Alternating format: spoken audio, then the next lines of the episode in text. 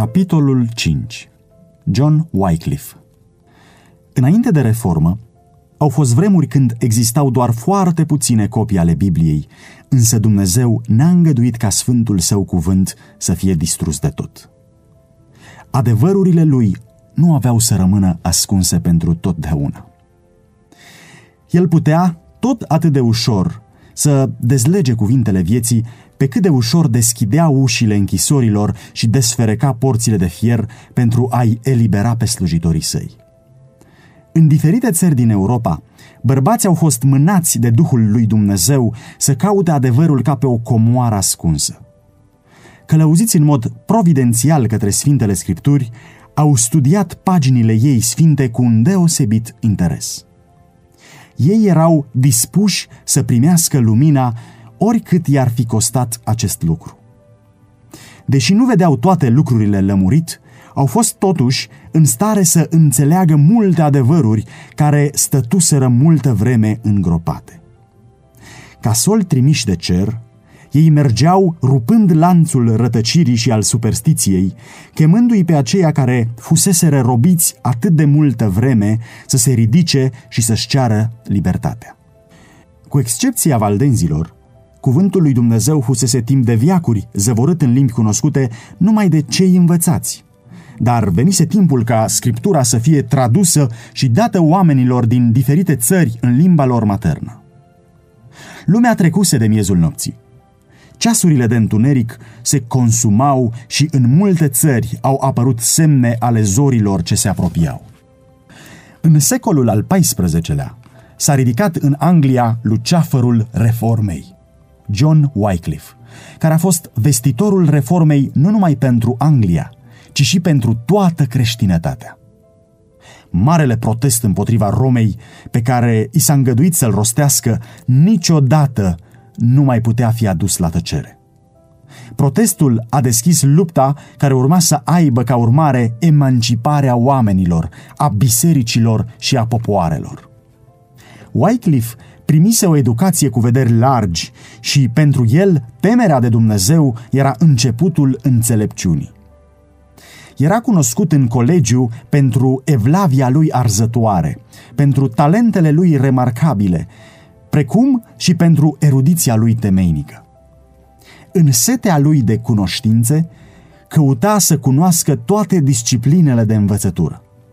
Era educat în filozofie scolastică, în canoanele bisericii și în legea civilă, în deosebi aceea a țării.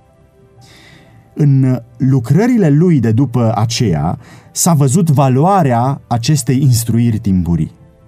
O cunoaștere temeinică a filozofiei speculative din vremea lui l-a ajutat să-i demaște erorile și prin studiul legilor eclesiastice și naționale s-a pregătit să se angajeze în marea luptă pentru libertate civilă și religioasă.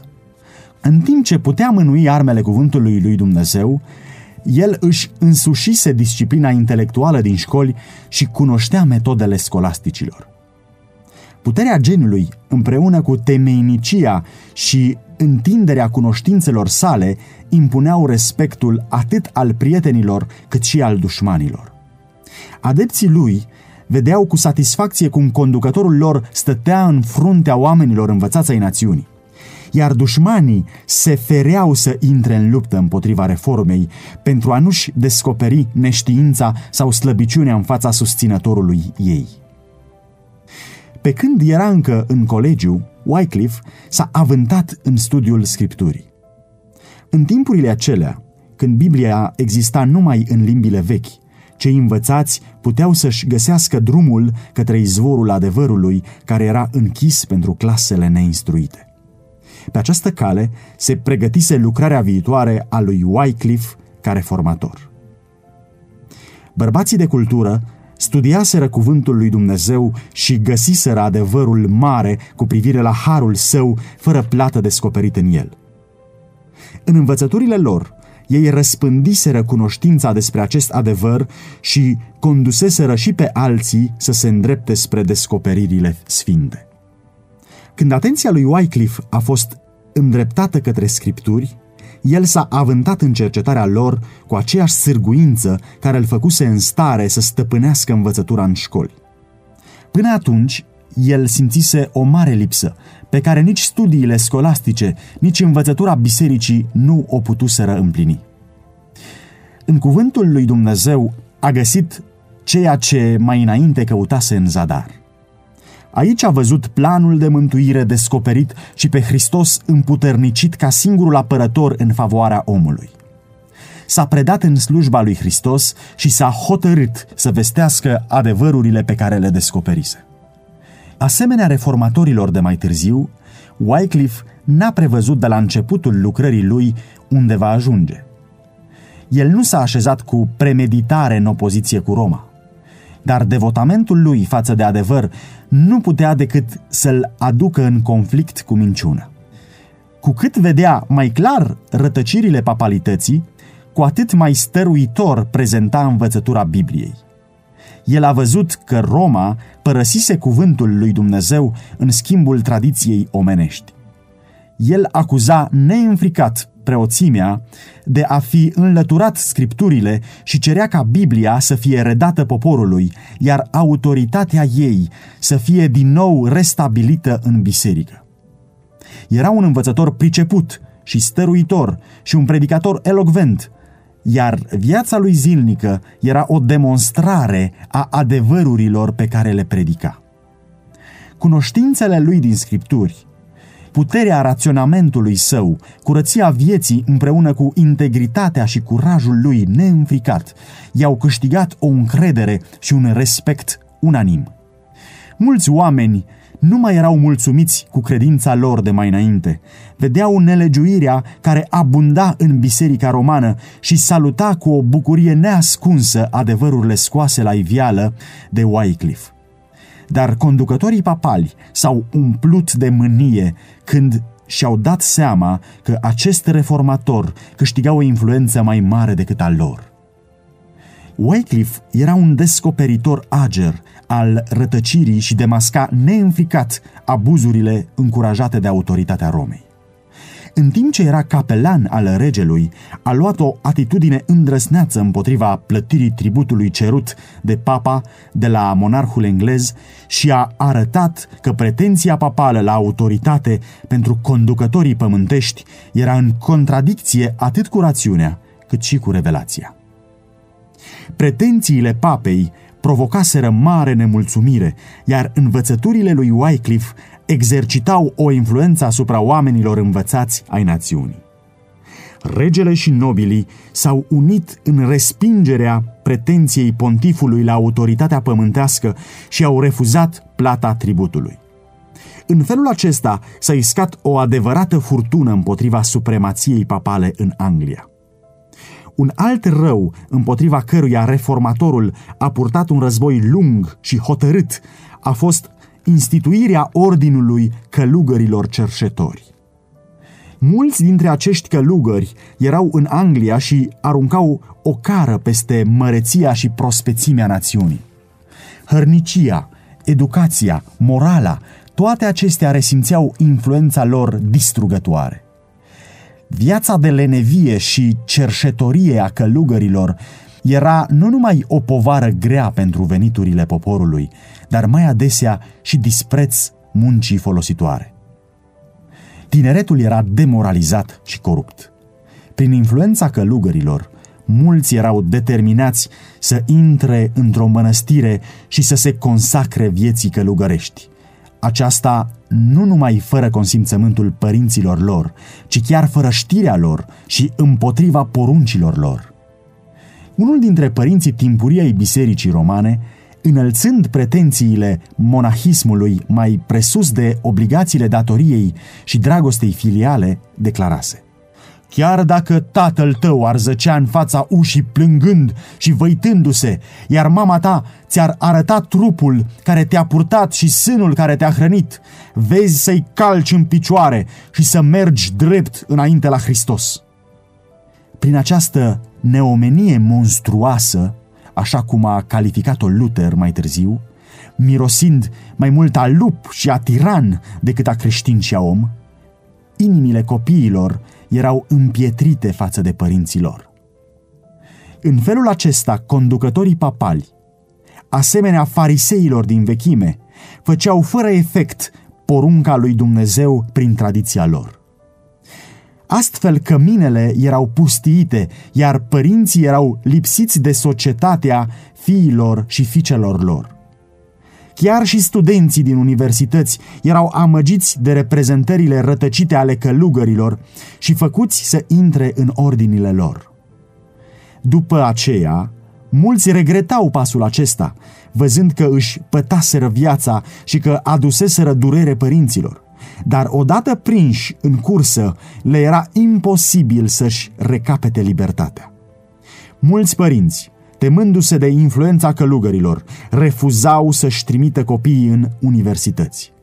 Se putea vedea o scădere substanțială a numărului studenților în marile centre de învățământ. Școlile erau goale, iar neștiința predomina. Papa dăduse acestor călugări puterea de a primi mărturisirea și de a acorda iertare. Aceasta a devenit un izvor de mari răutăți. Hotărâți să-și mărească câștigurile, călugării erau atât de binevoitori să ofere iertare, încât criminali de toate soiurile le cereau ajutorul și, ca urmare, viciile cele mai josnice s-au dezvoltat cu repeziciune. Bolnavul și săracul erau lăsați să sufere, în timp ce darurile care ar fi trebuit să le împlinească nevoile mergeau la călugări, care cu amenințări cereau pomenii de la popor, denunțând ca necredincioși pe aceia care și-ar fi reținut darurile de la ordinele lor. În ciuda pretențiilor lor de sărăcie, bogăția călugărilor creștea continuu, iar edificiile lor mărețe și mesele lor luxoase scoteau și mai mult în evidență sărăcia crescândă a națiunii. Și în timp ce își petreceau vremea în plăceri și belșug, trimiteau în locul lor oameni neștiutori, care nu puteau decât să spună povești miraculoase, legende și glume pentru a distra poporul și a-i înșela mai mult. Și așa că lugării au continuat să-și mențină stăpânirea peste mulțimile superstițioase și să le facă a crede că toată datoria religioasă se cuprindea în recunoașterea supremației papei, în adorarea sfinților, în daruri oferite călugărilor și că acestea erau îndestulătoare pentru a le asigura un loc în cer. Oamenii de cultură și evlavie se străduiseră zadarnic să aducă o schimbare în aceste ordine călugărești. Dar Wycliffe, cu o pătrundere clară, a lovit la rădăcina răului, declarând că însuși sistemul era fals și că trebuia desfințat. Acestea au dat naștere la discuții și întrebări. În timp ce călugării străbăteau țara, comercializând iertările papei, mulți au fost făcuți să se îndoiască de posibilitatea procurării iertării cu bani și se întrebau dacă nu ar fi trebuit să caute iertare mai degrabă la Dumnezeu decât la pontiful Romei. Nu puțini erau alarmați de lăcomia călugărilor, ale căror pofte păreau că nu pot fi împlinite niciodată. Călugării și preoții Romei, spuneau ei, ne consumă ca un cancer – Dumnezeu trebuie să ne elibereze. Altfel, poporul va pieri. Pentru a-și ascunde zgârcenia, acești călugări cercetori pretindeau că urmează exemplul Mântuitorului, declarând că Isus și ucenicii săi fusese susținuți din mila poporului. Această susținere avea ca rezultat păgubirea cauzei lor, căci ea îi ducea pe mulți la Biblie pentru a înțelege ei înșiși adevărul consecință care era cel mai puțin dorită de Roma. Mințile oamenilor erau îndreptate către izvorul adevărului pe care ei doreau să-l ascundă. Wycliffe a început să scrie și să publice broșuri împotriva călugărilor, căutând însă nu atât să intre în conflict cu ei, cât să atragă atenția oamenilor către învățăturile Bibliei și către autorul lor. El declara că puterea de a ierta și de a excomunica nu aparținea papei, în mai mare măsură decât preoților obișnuiți și că niciun om nu poate fi cu adevărat excomunicat până ce, mai întâi, n-a adus asupra lui condamnarea lui Dumnezeu. Nu putea fi o altă cale mai cu efect de a arăta lepădarea acelui sistem monstruos de stăpânire spirituală și vremelnică pe care papa îl înălțase și în care sufletele și trupurile a milioane de oameni erau ținute în robie. Din nou Wycliffe a fost chemat să apere drepturile coroanei engleze împotriva împilărilor Romei și, fiind numit ambasador regal, a petrecut doi ani în țările de jos în confruntare cu trimișii papei. Aici a fost adus în legătură cu eclesiasticii din Franța, Italia și Spania și a avut ocazia să vadă dincolo de cortină și să capete o cunoaștere a multor lucruri care ar fi rămas ascunse pentru el în Anglia. A înțeles multe aspecte care urmau să-i dea subiecte pentru lucrările lui de mai târziu. În acești reprezentanți de la curtea papală, el a citit caracterul adevărat și pretențiile acestei ierarhii. S-a întors în Anglia pentru a repeta învățăturile lui de mai înainte în mod deschis și cu o râvnă mai mare, declarând că lăcomia, mândria și înșelăciunea erau idolii Romei. Într-una din scrierile lui, vorbind despre papa și despre strângătorii lui, spunea Ei scot din țara noastră hrana săracilor și multe mii de mărci pe an din banii regelui, pentru sacramente și lucruri spirituale, fapt ce este blestemat ca erezie a simoniei și face ca toată creștinătatea să aprobe și să susțină această erezie.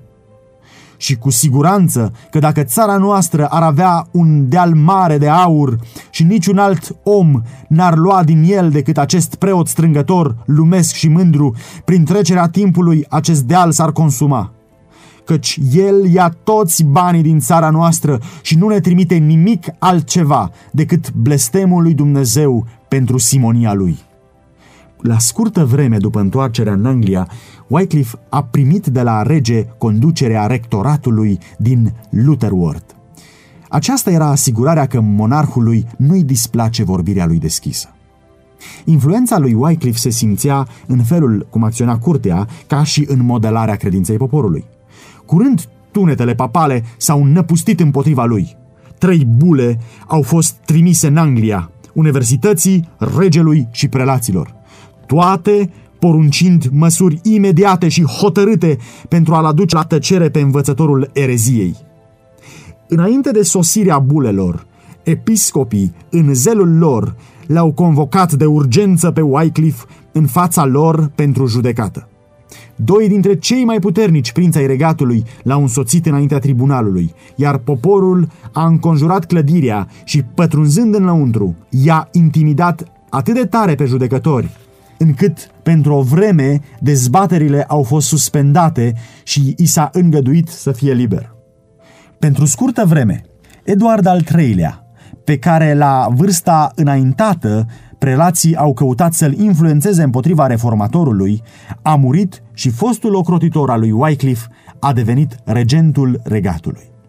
Dar sosirea bulelor papale a aruncat peste toată Anglia o poruncă categorică pentru arestarea și întemnițarea ereticului. Aceste măsuri arătau direct spre rug. Se vedea clar că Wycliffe trebuia să cadă curând pradă răzbunării Romei. Dar acela care spusese unuia din vechime, nu te teme, eu sunt scutul tău, și a întins din nou mâinile să-l ocrotească pe slujitorul său.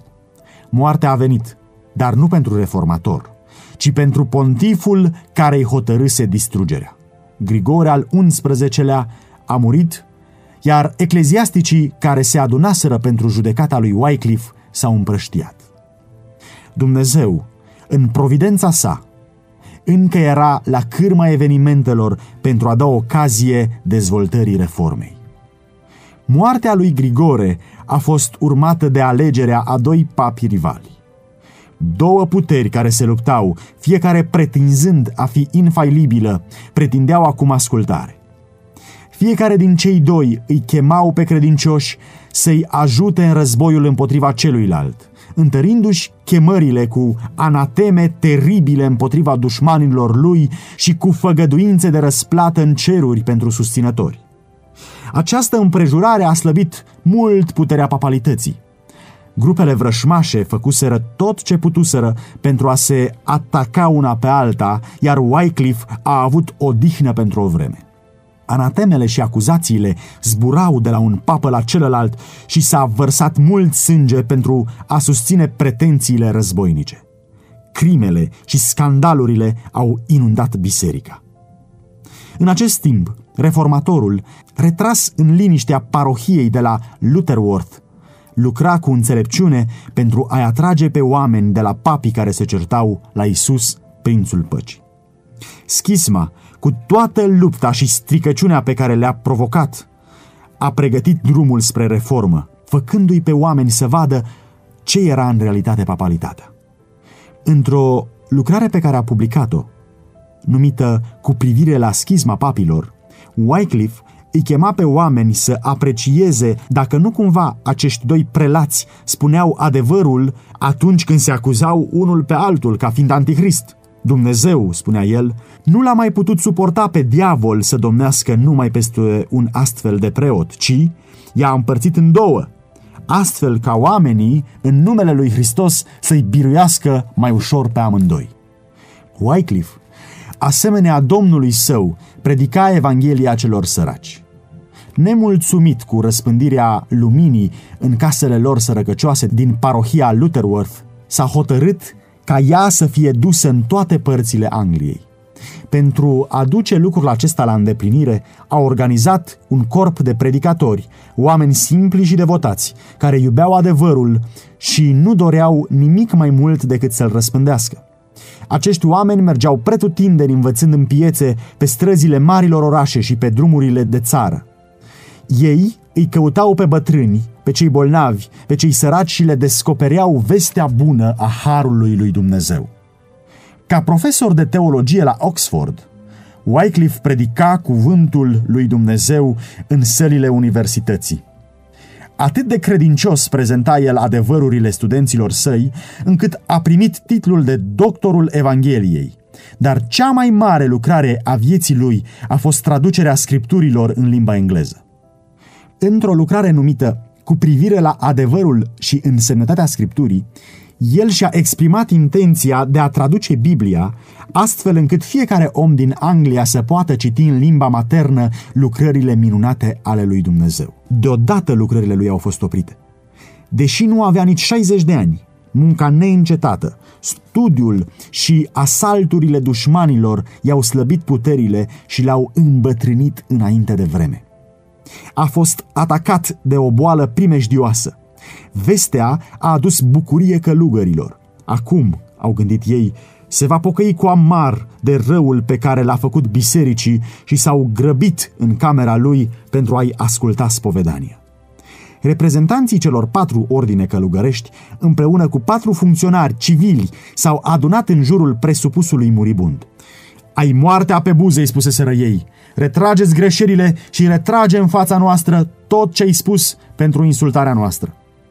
Reformatorul ascultă în tăcere. Apoi l-a rugat pe slujitorul lui să-l ridice pe pat și, privindu-i în ochi cum stăteau așteptând retractarea lui, spuse cu un glas hotărât și puternic, care adesea îi făcuse să tremure. Nu voi muri, ci voi trăi și voi demasca din nou faptele rele ale călugărilor. Surprinși și rușinați, călugării părăsiră în grabă camera. Cuvintele lui Wycliffe s-au împlinit. A trăit să pună în mâinile concetățenilor lui cea mai puternică dintre toate armele împotriva Romei, să le dea Biblia, mijlocul rânduit de cer pentru a-i elibera, a-i lumina și a-i evangeliza pe oameni. Pentru împlinirea acestei lucrări a trebuit să treacă peste piedici multe și grele. Dar Wycliffe a fost împovărat de suferință. Știa că nu-i mai rămăseseră decât câțiva ani de lucru. A văzut împotrivirea pe care trebuia să o întâmpine, dar, încurajat de făgăduințele cuvântului lui Dumnezeu, a mers înainte neînfricat de nimic. În deplina vigoare a puterilor lui intelectuale, bogat în experiență, el a fost păstrat și pregătit de providența deosebită a lui Dumnezeu pentru cea mai mare dintre lucrările lui. În timp ce toată creștinătatea era în frământare, reformatorul, în parohia sa de la Lutherworth, neluând aminte la furtuna care se dezlănțuia, s-a dedicat sarcinii lui alese. În cele din urmă, lucrarea a fost terminată. Prima traducere engleză a Bibliei ce s-a făcut vreodată. Cuvântul lui Dumnezeu a fost deschis Angliei.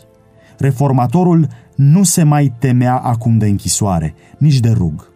El pusese în mâinile poporului englez o lumină care nu putea fi stinsă niciodată. Dând Biblia concetățenilor lui, el făcuse mai mult pentru a rupe cătușele ignoranței și viciului, mai mult pentru a elibera și a înălța patria lui decât fusese realizat vreodată prin cele mai strălucitoare biruințe pe câmpurile de luptă. Nefiind cunoscută încă arta tiparului, Biblia a putut fi multiplicată numai prin muncă migăloasă și obositoare. Atât de mare era interesul pentru a primi o carte, încât mulți se angajau voluntar în lucrarea transcrierii ei, dar copiștii cu greu puteau face față cererilor. Unii dintre cumpărătorii mai bogați doreau întreaga Biblie, alții cumpărau numai o parte din ea. În multe cazuri, câteva familii se uneau pentru a cumpăra un exemplar. În felul acesta, Biblia lui Wycliffe și-a făcut repede drum spre căminele oamenilor. O chemare adresată rațiunii oamenilor i-a ridicat din supunerea pasivă față de dogmele papale. Wycliffe vestea acum învățăturile deosebite ale protestantismului. Mântuirea prin credința în Hristos, singura infailibilitate fiind aceea a scripturilor. Predicatorii pe care el îi trimisese făcuseră ca Biblia să se răspândească împreună cu scrierile reformatorului cu un așa succes, încât credința cea nouă a fost primită de aproape jumătate din poporul Angliei. Apariția scripturilor a produs o consternare autorităților bisericii.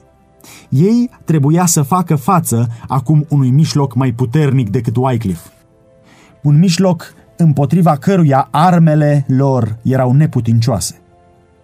La data aceea, nu exista în Anglia nicio lege care să interzică Biblia, deoarece niciodată până atunci nu fusese publicată în limba poporului. Asemenea legi au fost emise după aceea și au fost aplicate cu strictețe. Cu toate acestea, în ciuda stăruințelor preoților, pentru o vreme, a existat o ocazie de a se răspândi cuvântul lui Dumnezeu. Din nou, conducătorii papali au complotat să aducă la tăcere glasul reformatorului. A fost somat să apară pentru a fi judecat înaintea a trei tribunale, dar a fost în zadar. Mai întâi, un sinod de episcopi a declarat scrierile lui eretice și, câștigându-l pe tânărul rege Richard al II-lea de partea lor, au obținut un decret regal care îi condamna la închisoare pe toți aceia care vor susține învățăturile condamnate. Wycliffe a cerut atunci transferarea cazului său de la sinod la parlament, unde a acuzat fără teamă ierarhia papală înaintea Consiliului Național și a cerut o reformare a uriașelor abuzuri legiferate de biserică. Cu o putere convingătoare, el a descris încălcările și corupțiile scaunului papal. Vrășmașii lui au fost puși în încurcătură. Prietenii și susținătorii lui Wycliffe fuseseră obligați să se supună și să aștepte cu încredere ca însuși reformatorul, la vârsta lui înaintată, singur și fără prieteni, să se plece înainte autorității combinate a coroanei și a mitrei. Dar în loc de aceasta, papistașii s-au văzut înfrânți. Parlamentul, trezit de apelurile stăruitoare ale lui Wycliffe, a revocat edictul prigonitorilor și reformatorul a fost pus iarăși în libertate. Pentru a treia oară a fost adus la judecată și de data aceasta înaintea celui mai înalt tribunal religios al regatului. Aici nu trebuia să se arate nici o milă față de erezie. În cele din urmă, se credea că aici Roma va triumfa, iar lucrarea reformatorului va fi oprită. Așa socoteau papistașii. Dacă planul acesta ar fi fost adus la îndeplinire, Wycliffe ar fi fost obligat să-și retracteze învățăturile sau, altminteri, avea să părăsească tribunalul numai pentru a merge în flăcări. Dar Wycliffe n-a retractat nimic. Nici nu va tăcea. El și-a menținut fără teamă învățăturile și a respins acuzațiile prigonitorilor săi. Pierzându-se din vedere pe sine, poziția lui, a cauzei sale, el i-a chemat pe ascultători înaintea tribunalului divin și le-a cântărit amăgirile și denaturările lor în balanța adevărului veșnic. Puterea Duhului Sfânt a fost simțită în sala de judecată. O influență de la Dumnezeu era asupra ascultătorilor. Părea că nu aveau nicio putere să-și părăsească locurile. Ca niște săgeți din tolba lui Dumnezeu, cuvintele reformatorului le străpungeau inimile. Acuzația de erezie pe care ei o aduseseră împotriva lui cu o putere convingătoare a aruncat-o asupra lor. De ce, întreba el, îndrăznesc ei să-și propage rătăcirile? Pentru câștig? Pentru a face negustorie cu Harul lui Dumnezeu? Cu cine credeți voi că vă luptați? spuse el în cele din urmă. Cu un bătrân pe marginea mormântului? Nu. Cu adevărul. Adevărul care este mai puternic decât voi și care vă va învinge. Spunând acestea, s-a retras din adunare și nici unul din vrășmașii lui n-a încercat să-l oprească. Lucrarea lui Wycliffe era aproape terminată. Standardul adevărului pe care el îl purtase atât de multă vreme urma să-i cadă în curând din mâini, dar trebuia să mai dea încă o mărturie pentru Evanghelie. Adevărul trebuia vestit chiar din citadela împărăției rătăcirii. Wycliffe a fost chemat la judecată înaintea tribunalului papal din Roma, care deseori vărsase sângele sfinților. El nu era orb față de primejdia care l-amenința și ar fi răspuns somației, dacă un atac de paralizie nu i-ar fi făcut călătoria imposibilă.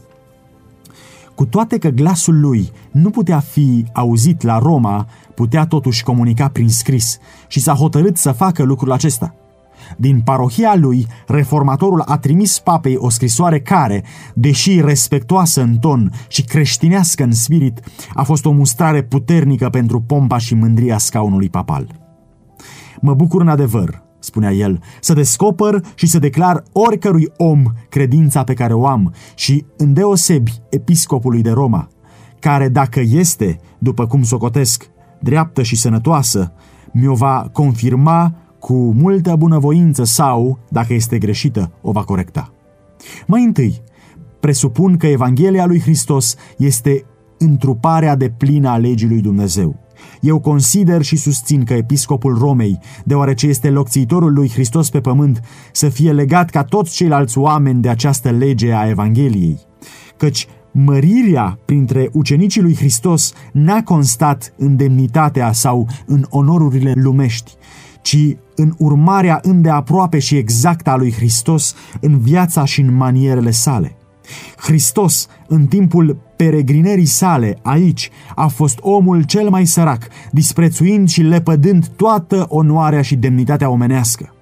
Niciun om credincios n-ar trebui să-i urmeze nici pe papă, nici pe alți sfinți, decât numai în acele puncte în care el l-a urmat pe Domnul Isus Hristos, căci Petru și fiii lui Zebedei, dorind onoruri lumești, în loc să calce pe urmele lui Hristos, au greșit și de aceea, în aceste greșeli, ei nu trebuie urmați. Papa ar trebui să lase pe seama puterii pământești toată stăpânirea și conducerea vremelnică și în această direcție să meargă și să îndemne întregul cler, căci Hristos a făcut așa îndeosebi prin apostolii săi. De aceea, dacă am greșit în vreunul din aceste puncte, mă voi supune îndreptării cu foarte multă smerenie și chiar morții, dacă nevoia cere acest lucru. Dacă aș fi putut lucra în propria persoană, după voia sau după dorința mea, m-aș fi prezentat cu siguranță înaintea episcopului Romei, dar, în mod contrar, Dumnezeu m-a cercetat și m-a învățat să ascult mai degrabă de Dumnezeu decât de oameni. În încheiere spunea, să ne rugăm Dumnezeului nostru ca El să îl miște pe al nostru papă Urban al VI-lea, așa cum a început ca el, împreună cu tot clerul, să-L urmeze pe Domnul Isus Hristos în viață și în acțiuni, ca ei să învețe pe oameni pentru ca și ei, la rândul lor, să-i urmeze cu credincioșie.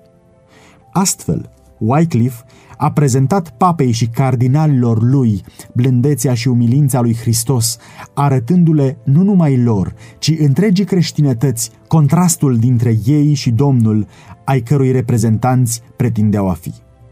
Wycliffe se aștepta ca viața să fie prețul credincioșiei lui.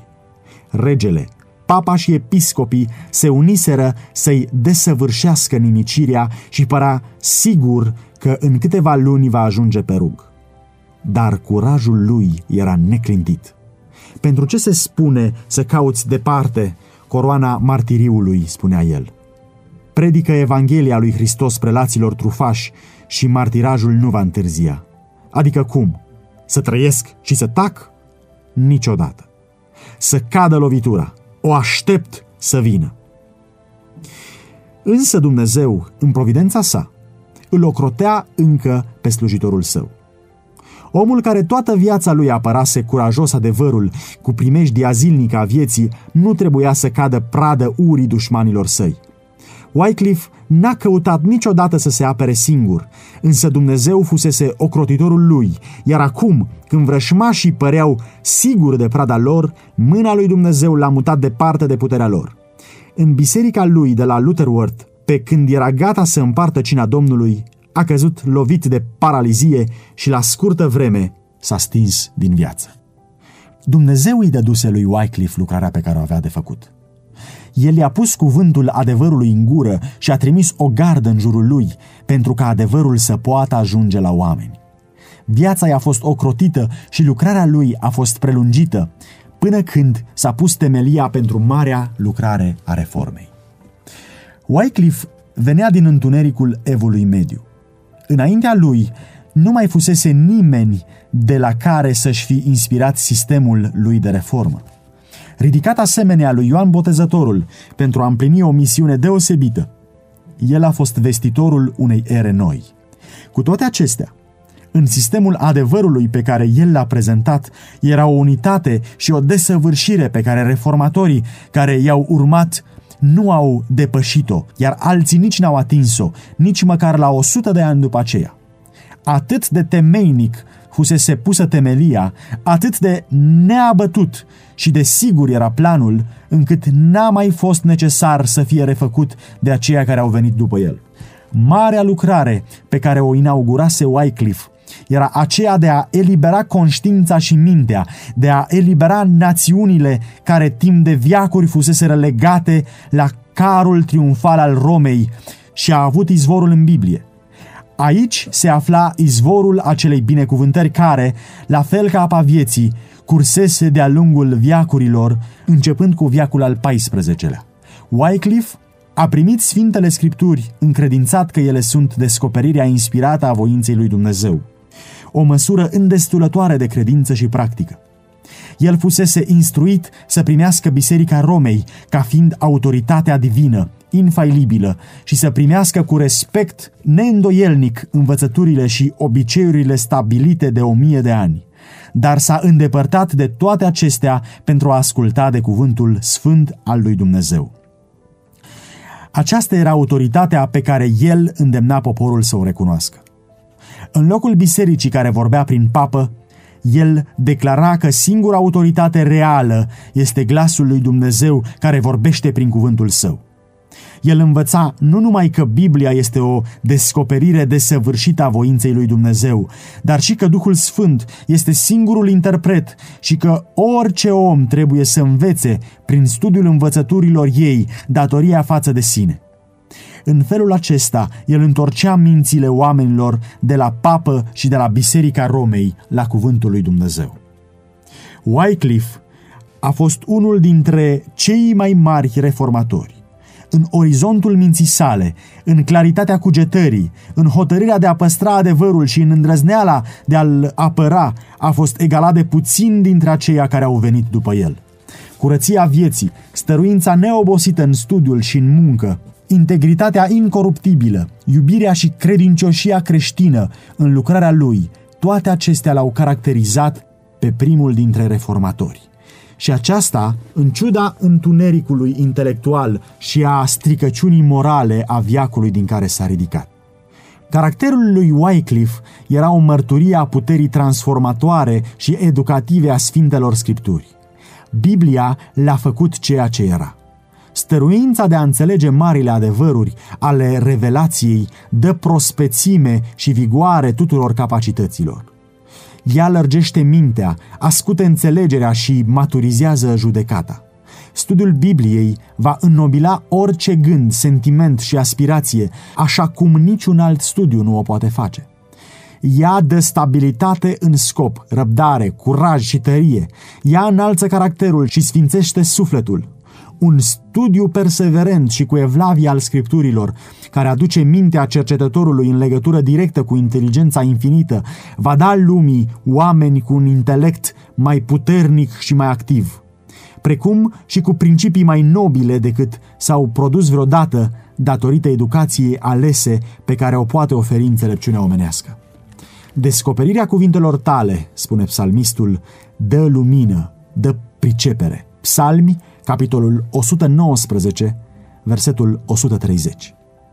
Învățăturile care fuseseră predicate de Wycliffe au continuat o vreme să se răspândească.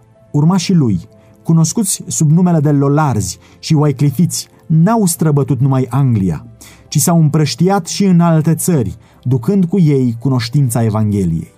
Acum, când conducătorul lor îi părăsise, predicatorii lucrau cu o râvnă și mai mare decât înainte, iar mulțimile se grăbeau să asculte învățăturile lor. Unii dintre nobili și chiar soția regelui se găseau printre convertiți. În multe locuri s-a văzut o reformă în obiceiurile oamenilor, iar simbolurile romanismului idolatru erau îndepărtate din biserici. Dar în curând, furtuna nemiloasă a persecuției izbucni peste cei care îndrăzniseră să primească Biblia drept călăuză. Monarhii englezi, grijuli să-și întărească puterea asigurându-și sprijinul Romei, n-au ezitat să-i sacrifice pe reformatori. Astfel că, pentru prima dată în istoria Angliei s-a hotărât ca rugul să fie folosit împotriva ucenicilor Evangheliei. Moartea de martir avea loc una după alta. Apărătorii adevărului, proscriși și chinuiți, nu puteau să-și facă auzite strigătele decât în urechile Domnului Sabaot. Urmăriți ca dușmani ai bisericii și ca trădători față de țară, ei au continuat să predice în locuri ascunse, găsind adăpost cât puteau mai bine în casele umile ale săracilor și adesea ascunzându-se chiar în peșteri sau în gropi. În ciuda urletului persecuției, un protest liniștit, devotat, stăruitor și răbdător împotriva stricăciunii care abunda în credința religioasă a continuat să fie rostit timp de secole. Creștinii acelor zile de început nu aveau decât o cunoaștere parțială a adevărului, dar ei învățaseră să iubească și să asculte de cuvântul lui Dumnezeu și sufereau cu răbdare din cauza lui. Ca și ucenicii din zilele apostolice, mulți și-au jertfit bunurile pământești pentru cauza lui Hristos aceia cărora li se îngăduise să locuiască în casele proprii, ofereau cu bucurie adăpost fraților lor nedreptățiți, iar când și ei erau alungați, împărtășeau cu voioșie soarta celor lepădați. Este adevărat că mii de oameni, îngroziți de furia persecuțiilor, și-au câștigat libertatea cu jertfirea credinței lor și au ieșit din închisori îmbrăcați cu haine de penitenți pentru a face publică renegarea lor. Dar n-au fost puțini la număr aceea, printre ei aflându-se și bărbați de origine nobilă, ca și săraci și umili, care au dat o mărturie neînfricată pentru adevăr în celulele închisorii, în turnurile lolarzilor, în mijlocul torturii și flăcărilor, bucurându-se că au fost găsiți vrednici să cunoască părtășia suferințelor lui. Papistașii nu-și putuseră aduce la îndeplinire lucrarea lor cu Wycliffe în timpul vieții lui, dar ura lor nu putea fi stinsă atâta timp cât trupul lui rămânea liniștit în mormânt. Printr-un decret al conciliului de la Constanța, după mai mult de 40 de ani de la moartea lui, oasele i-au fost desfumate și arse în public, iar cenușa a fost aruncată într-un pârâu din apropiere. Acest pârâu, spune un scriitor din acele vremuri, a dus cenușa în Avon, Avonul în Severn, Severnul în mări, iar mările în oceanul cel mare. Și în felul acesta, cenușa lui Wycliffe a devenit un simbol al învățăturii lui care s-a răspândit în toată lumea.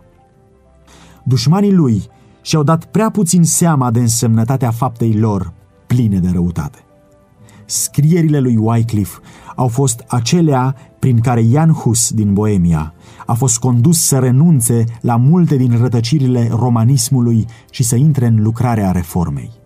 În felul acesta, în cele două țări, atât de depărtate una de alta, s-a semănat sămânța adevărului. Din Boemia, lucrarea s-a întins în alte țări. Mințile oamenilor au fost îndreptate către cuvântul lui Dumnezeu uitat de multă vreme. O mână divină pregătea calea pentru acțiunea cea mare.